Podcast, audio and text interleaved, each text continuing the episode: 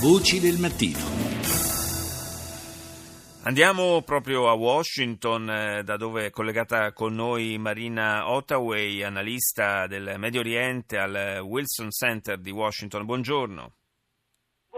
Buongiorno. Parliamo della visita del premier israeliano Benjamin Netanyahu eh, alla Casa Bianca, il primo, eh, il primo contatto ufficiale eh, di Netanyahu con eh, Donald Trump e c'è molta attesa per, per capire eh, quali saranno gli orientamenti dell'amministrazione eh, statunitense che emergeranno da, da questo colloquio. Eh, Netanyahu eh, si presenta al eh, confronto con Donald Trump eh, con, anche con molte aspettative, peraltro. Sì, gli israeliani hanno delle aspettative fortissime adesso riguardo a Trump perché nel eh, durante la campagna elettorale Trump ha parlato di spostare l'ambasciata da Tel Aviv, eh, l'ambasciata americana da Tel Aviv a Gerusalemme e anche si è dichiarato non opposto agli, ai nuovi insediamenti eh, in, eh, in, in, sul territorio palestinese. Sì. Uh, in questo momento non, uh, non, si sa che cosa pensare perché Trump si è tirato indietro fino a un certo punto e soprattutto in questo momento c'è la confusione più assoluta a Washington sulla politica di questo governo.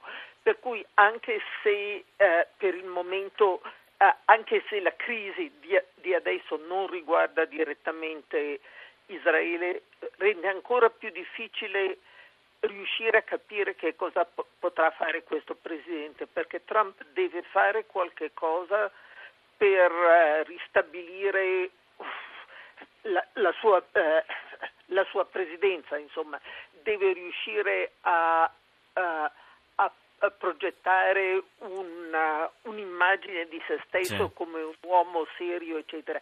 E come questo verrà tradotto poi nella politica verso Israele non si può, non si può capire. Beh, le indicazioni che sono emerse finora sono apparse a tratti anche un po' contraddittorie. Massimo sostegno politico a Israele, su questo è stato molto chiaro Trump, eh, ma quale sia eh, la strada che intende seguire per tentare di rivitalizzare il eh, negoziato eh, di fatto a un punto morto tra Israele e i palestinesi eh, non è dato capire. Tutto eh, ruota sul, eh, intorno al riconoscimento del, dell'ipotesi di soluzione dei due Stati, eh, sul, sul quale peraltro finora la Casa Bianca non si è espressa in modo chiaro. La Casa Bianca non si è espressa in modo chiaro.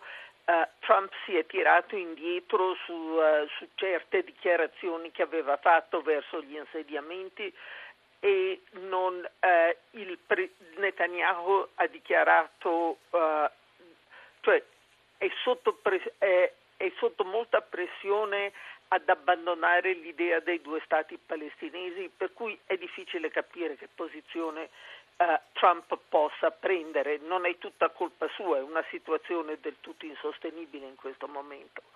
Beh, di fatto anche la, in otto anni di amministrazione Obama è stato fatto poco o nulla eh, sul fronte del negoziato israelo-palestinese, non è stato fatto nessun passo in avanti.